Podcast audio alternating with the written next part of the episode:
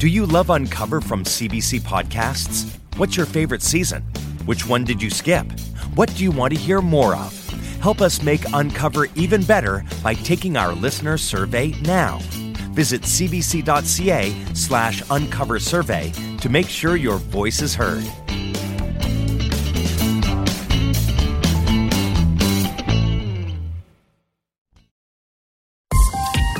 This is a CBC podcast. While working on this story, we've been keeping in touch with the RCMP, the Royal Canadian Mounted Police. Their historical case unit is in charge of the investigation into Sheree Fertuck's death. And early on, police tell us, pretty emphatically, that this is not a cold case, it's active. That usually means no interviews with law enforcement. But we're in luck. The lead investigator agrees to speak with us on the record. It's nearing the end of June 2019. But as we start preparing for the interview that's scheduled for the next day, a few things happen. On Monday, June 24th, we get a cryptic comment from someone at the courthouse. It's about Sheree's estranged husband, Greg Fertuck. Then, the lead investigator postpones our interview. We're about to get some big news. Holy shit! That's so crazy, Victoria.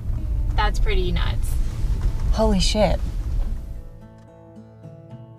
I'm Alicia Bridges, and this is episode 4 of The Pit.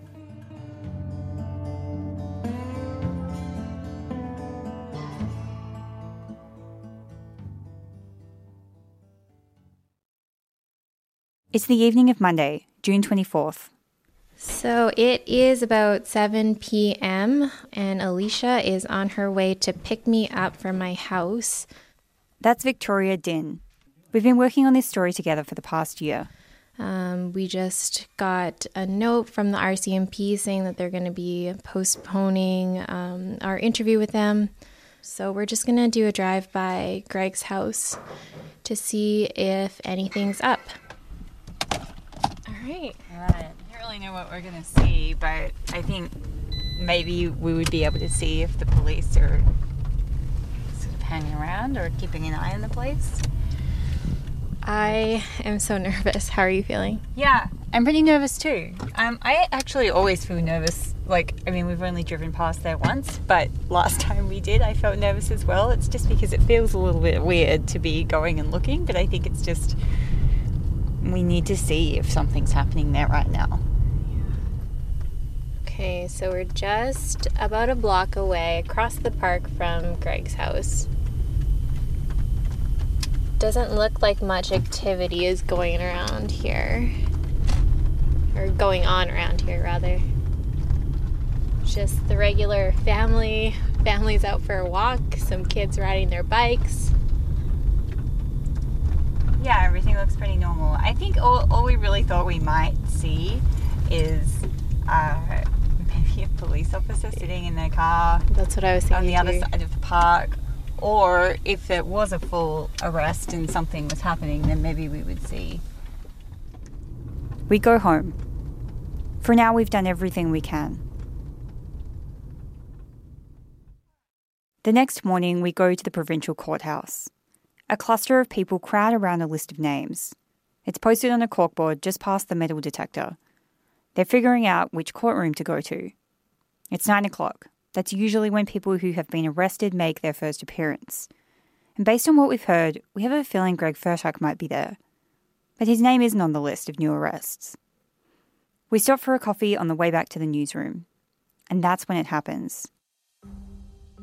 Our phones start blowing up with messages. The RCMP have sent out a mass email, and it's about Sheree Fertuck. The RCMP say they're holding a news conference to update the public and the media about the investigation. It's happening at 11am, just a couple of hours away. And it's taking place in Regina, a city that's a two hour drive away. So we won't get there in time. Instead, we plan to meet the lead investigator in Saskatoon at the same time. We have time, so we drive past Greg's house. Maybe something there will give us a clue of what the police are about to tell us. When we arrive, Greg's truck is out front, there's not much activity. Then a white van pulls up across the street from the house. So someone just got out of a van, Oh, yeah, that's police. Oh, it's definitely the police. A black SUV parks in the driveway. Two more cars arrive. So, right now, we're just parked um, across the park from Greg's house. And there are a few officers. There's one in uniform that's like headed towards his garage. They're taking pictures of his house. Let's drive past again. Holy shit. That's so crazy, Victoria. That's pretty nuts. This is big. In the eyes of the public, Sheree Fertuck's case is cold. For years, the police have been pretty silent. But now, something is happening.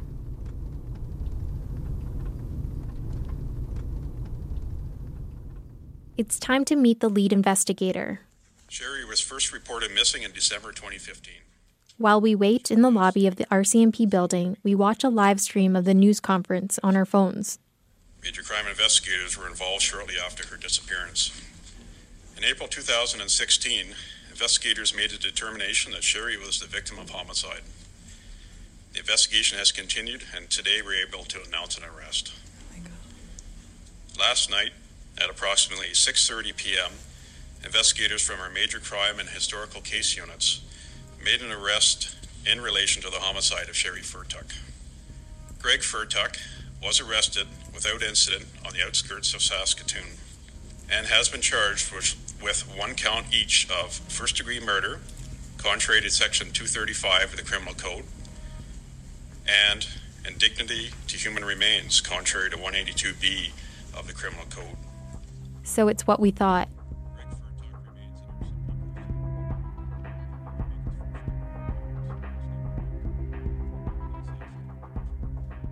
When it's over, the door opens.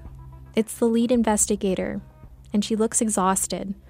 She's wearing an oversized hoodie and her hair is pulled back. Her eyes look tired. Her boss is with her. She's been working hard on this case. She knew Sheree's mom well, so this means a lot to her. We figure they can't tell us much more than what was said at the news conference. And we're right. They apologized for postponing our interview. Things have changed now. And since an arrest had been made and charges have been laid, the lead investigator can no longer be interviewed. We head back to the office to regroup. The next morning is Wednesday, June 26th. Greg is scheduled to appear in court for the first time at 9 o'clock. There's a small group of reporters waiting in the hallway at the provincial courthouse. In just a few moments, we'll see Greg in person for the first time. We've all filed in, and shortly after the judge arrives, she calls on Greg. He steps out from behind a door and into a small prisoner's box in the corner of the room. It's surrounded by glass. It's strange to see him here. We've heard people talk about Greg. We've seen the selfies he's posted to his Facebook page and old photos of him with Sheree. But now here he is, in the flesh. He's wearing a khaki button down shirt. His grey hair is a little overgrown, unkempt, and he has a scruffy goatee. His hands are folded neatly in front of him. Behind a pair of glasses, his eyes follow his lawyer as he speaks. The lawyer is Morris Bodnar. He represented Greg on his previous charges back in 2010 and 2011. Greg waves at an older woman and a man who arrive a few minutes in. They sit in the two open seats closest to the front. It's Greg's mum and his brother, Elma and Reg Fertuck.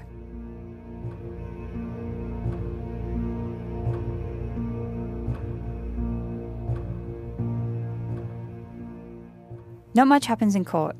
It's not time for Greg to enter a plea yet. He's scheduled to be back in a little over three weeks.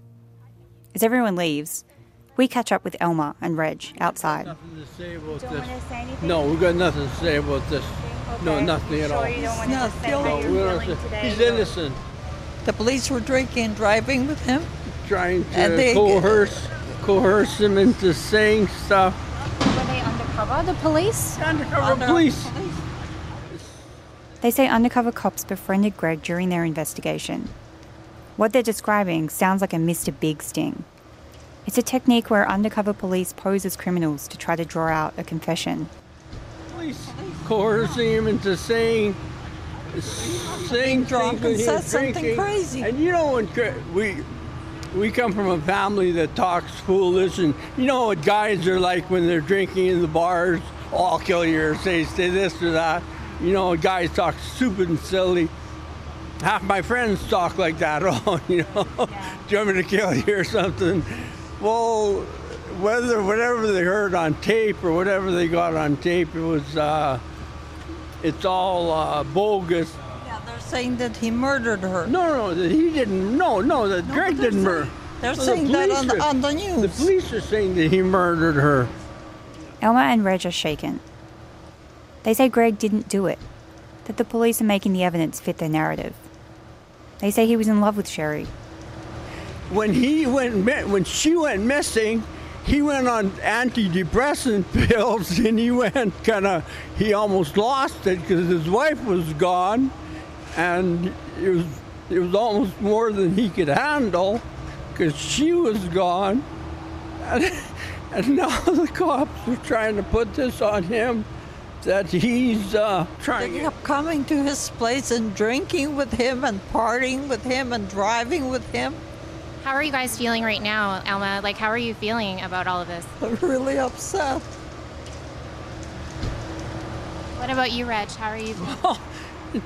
bother bothering a person like he loved his wife very much and even though they were separated he used to go out to their the, their parents' farm and gravel with them truck drive gravel with their graveling company and everything and he'd stay in their house with them and he was always go over to her house to barbecue for her and the kids and they were always Garden for he her. was always he was always there for them, and now they're trying to say that he again. Did he? Did Greg ever tell you where he was that day? Did he ever explain to you what happened? He was in town.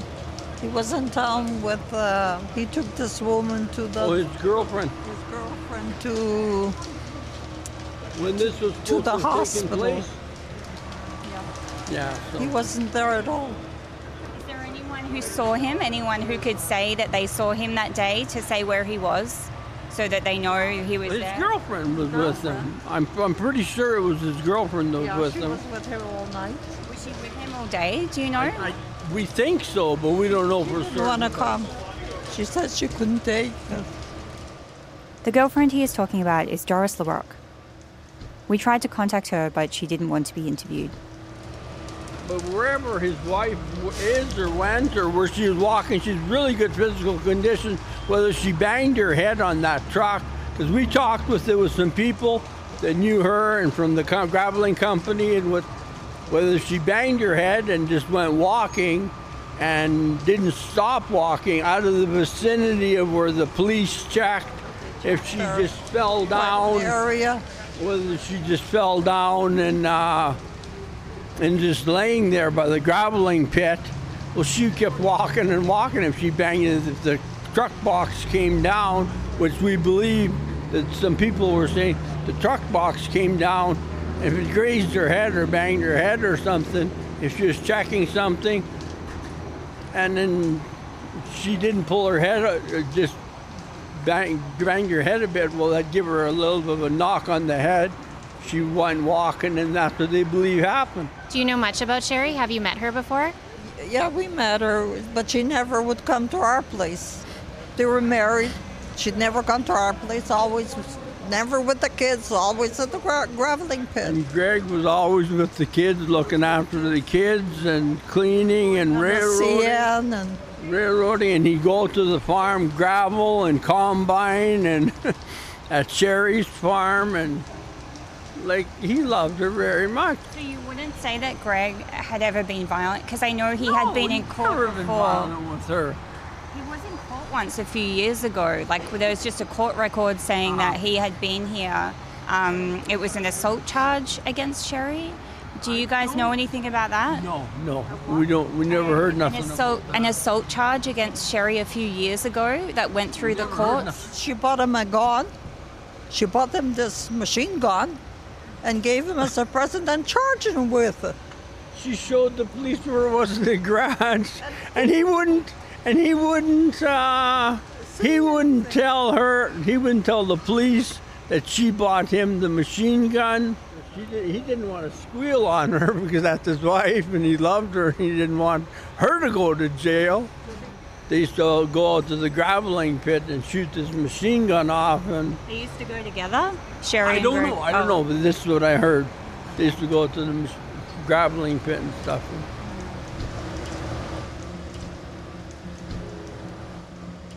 All of this leaves us with more questions. What exactly did Greg tell the undercover cops? What's his side of the story? We know he says he didn't kill Sheree, and soon we'll try to ask him all of these questions.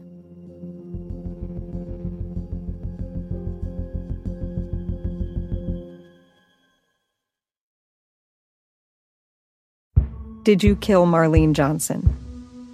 I think you're one of the first people to have actually asked.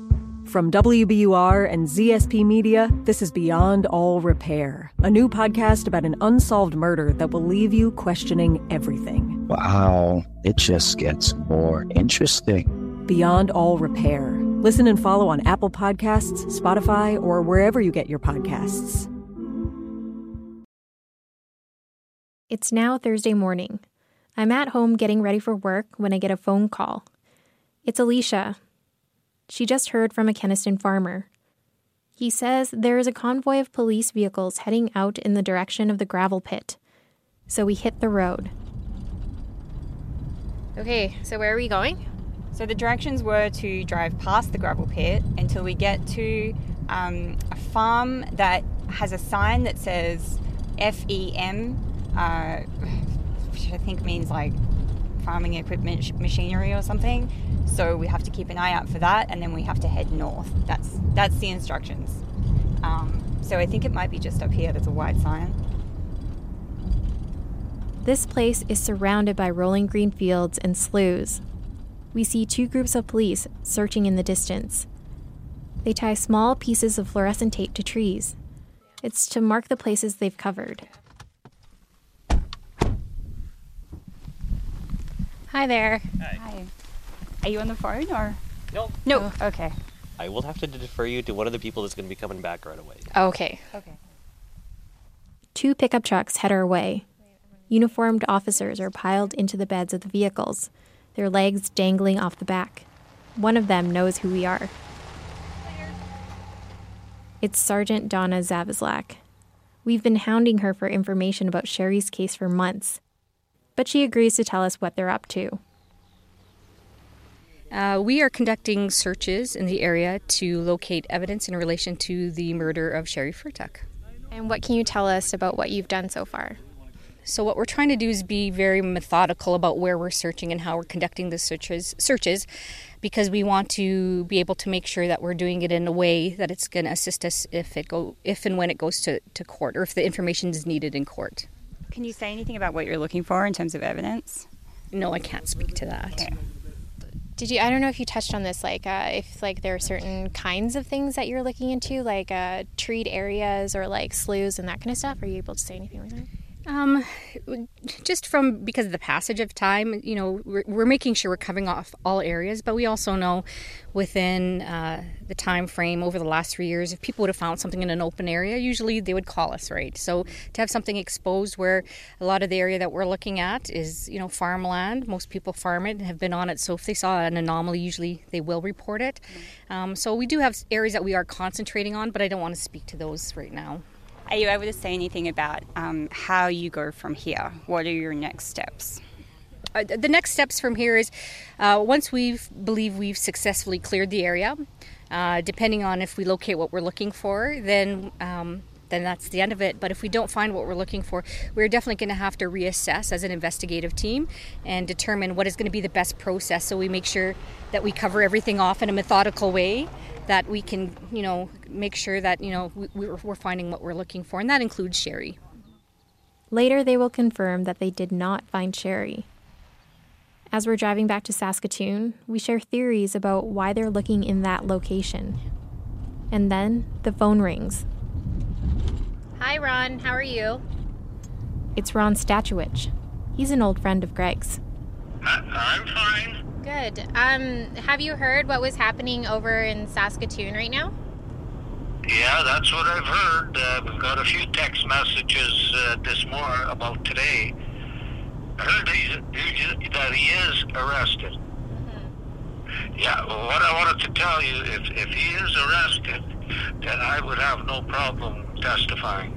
Okay, so you're you're like okay with us using the tape? Yeah, sure. That's not a problem. Okay, yeah, that's great. Yeah. The tape Ron is talking about is from an interview we did in November 2018. We met Ron at his house. We sat at his kitchen table with his partner Marlene. Ron didn't want us to use the interview at the time. He said he was afraid of Greg. But he let us record it just in case something changed. Now that Greg's in custody, Ron feels more comfortable with us using the interview. Well, I wouldn't say I've worked exactly with him, but uh, we worked on the same uh, railroad. Uh, at times, I've worked with him on work trains, uh, just just him and I, and an engineer. Uh, I've known him from. I've hunted with him, fished with him. Uh, prior to my wife's wife's death, we even had fishing trips together with his wife and my wife. So you would say that you were sort of friends for quite a long time? Well, I was always his friend, yes. Uh, I, I've had no arguments with him over the years. Uh, we got along quite well. Ron is one of the people police spoke to after Sheree disappeared back in 2015. But there was something he didn't tell them about Greg. He tells us instead it's I wanted to give the police a chance to possibly find a body and find out for sure what's what's actually going on and uh, and today I and I really didn't tell the police some of the evidence that I probably held back at the time. Mm-hmm. So what what were you holding back, Ron? the police had asked me back then if how well I knew him and uh, and and uh, and I told him that that time he was drunk and I had no other choice. I had to kick him out of the house, and he had brought a woman into my house, uh, and and they were downstairs having sex or whatever, uh, and I didn't like it. I, I, I gave him a month to move, but he also moved in at a time when I was very vulnerable because I had just lost my wife, and and uh, I'm not sure I handled it properly the way I should have handled it. Uh, there's other things that I that I uh, neglected to say is his attitude, and uh, which I never told the police at the time is his his meanness, his uh, uh, what he had said to me under a drunken uh, scenario situations where he sat on the couch here and told me that I do have no dislike for her anymore. I, I, I'm going to get rid of her and uh, and bury her in the North 40, wherever that might be. I don't know. And the mother-in-law was going to go there with her, with her, which which I never told to the police. The North 40. It's slang for the backwoods, the boonies, or the bush but it can also be literal. In Saskatchewan, the North 40 can be a 40 acre parcel of land on the northern side of a farm. Ron says he never actually saw Greg become violent. He says he also didn't see any bruises on Sheree, but he feels Greg could still be involved with Sheree's disappearance. I was so upset back then that I, I didn't know what was right and what was wrong because I just lost my wife. Eh?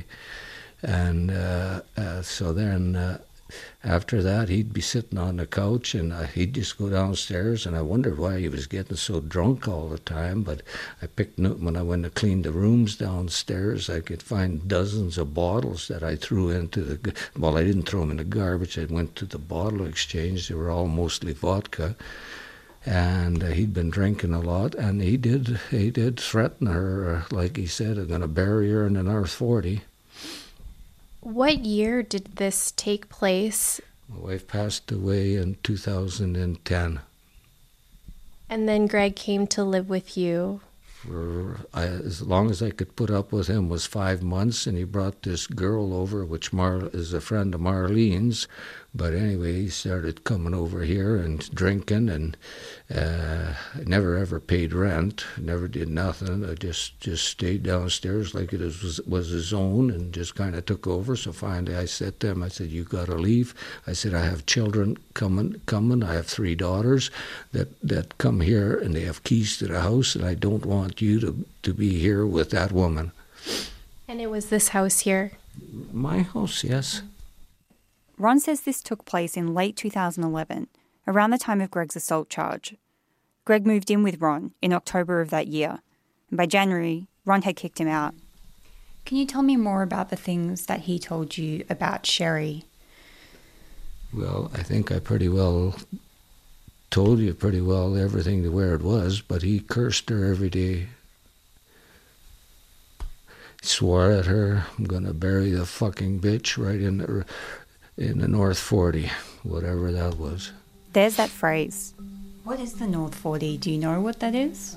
I, I have no idea whether it's the North 40 is probably a piece of land someplace, uh, maybe maybe in Biggar where he grew up as a kid. I don't know. They had a farm somewheres in Biggar, out out west of Biggar or east of Biggar, I'm not sure.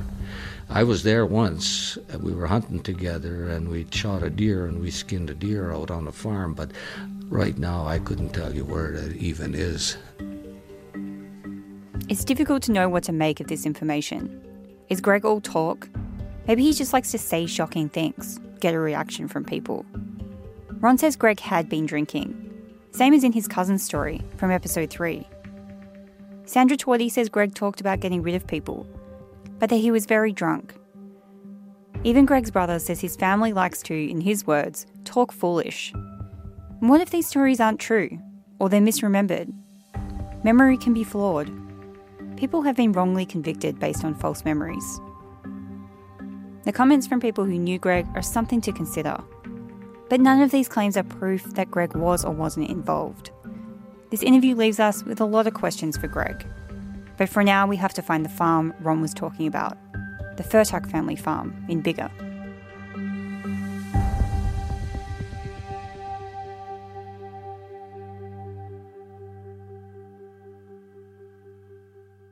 It's May of 2019, and we're trying to track down Greg's old family farm near Biggar.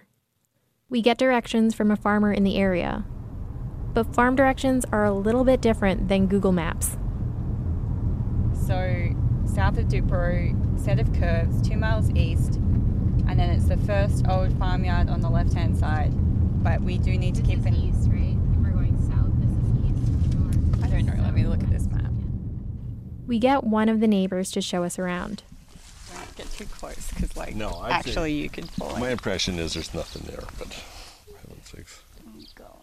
At the end of a long grassy driveway, we get to a weathered old farmhouse. The windows are smashed, the door teetering on its hinges. There's a hole in the roof where a set of shingles used to be. It's completely abandoned.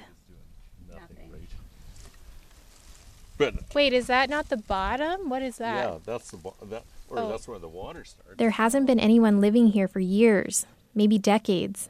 There's old clothing on hangers, broken dishes on the counter, and an old leather shoe in the doorway.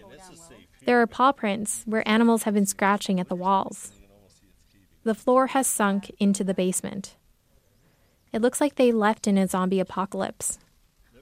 This is where Greg used to live with his parents, Elma and George. It's tiny, but the land around it is vast. It's the same farm where they used to live when Greg's cousin, Sandra Tweedie, used to visit. She remembers the farm as a young girl. They always came, they were all so clean. All the boys had their hair slicked back with Brylcreem and all had new clothes on, you know. And yeah, he, we had lots of fun as kids, you know. Um, yeah, he he had it rough, I think, growing up. But yeah, that's always was fun and teasing and laughing, but there was never, you know. So, like I said, I've never seen Greg in a state of violence or anger. And when you see him now, um, what do you what do you think? Uh, what I see now, I feel sorry for him in a way. I do feel sorry for him because uh, he's he's a lost soul right now. I think. Uh, but do I want to um, rekindle the relationship? No, that's the wrong word.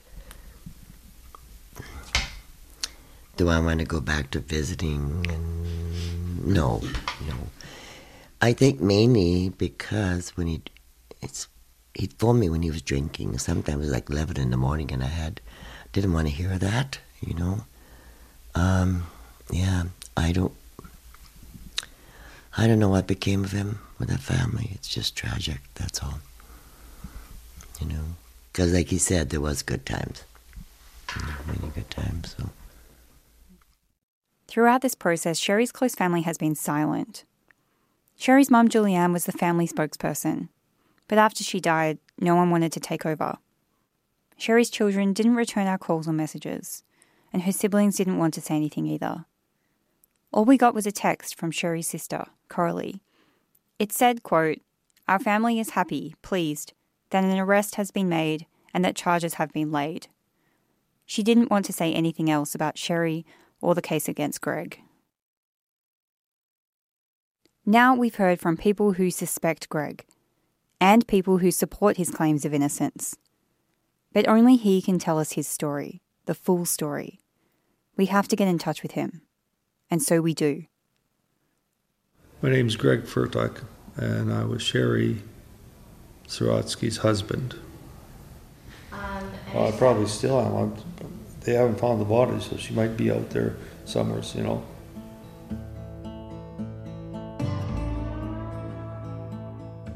On the next episode of The Pit. Well, I don't remember, remember saying that, something that stupid, but. Do you think you'd ever say something like that just like. Well, I, I, I can't say I would say something because that's, that's really far out. But they said I was drinking. I don't know. I didn't know what I was like when I was drinking. Sheree's my wife and I loved her and I wouldn't hurt her. The Pit is a CBC investigative podcast. The story was written, produced, and mixed by Victoria Dinh and me, Alicia Bridges. Our senior producer is Corrine Larson. Editorial guidance came from Paul Dornstatter and David Hutton. Additional support from Karen Yeski and Courtney Markowicz. If you enjoyed this podcast, please leave a review on Apple Podcasts or just tell your friends. You can also contact us directly by emailing thepit at cbc.ca.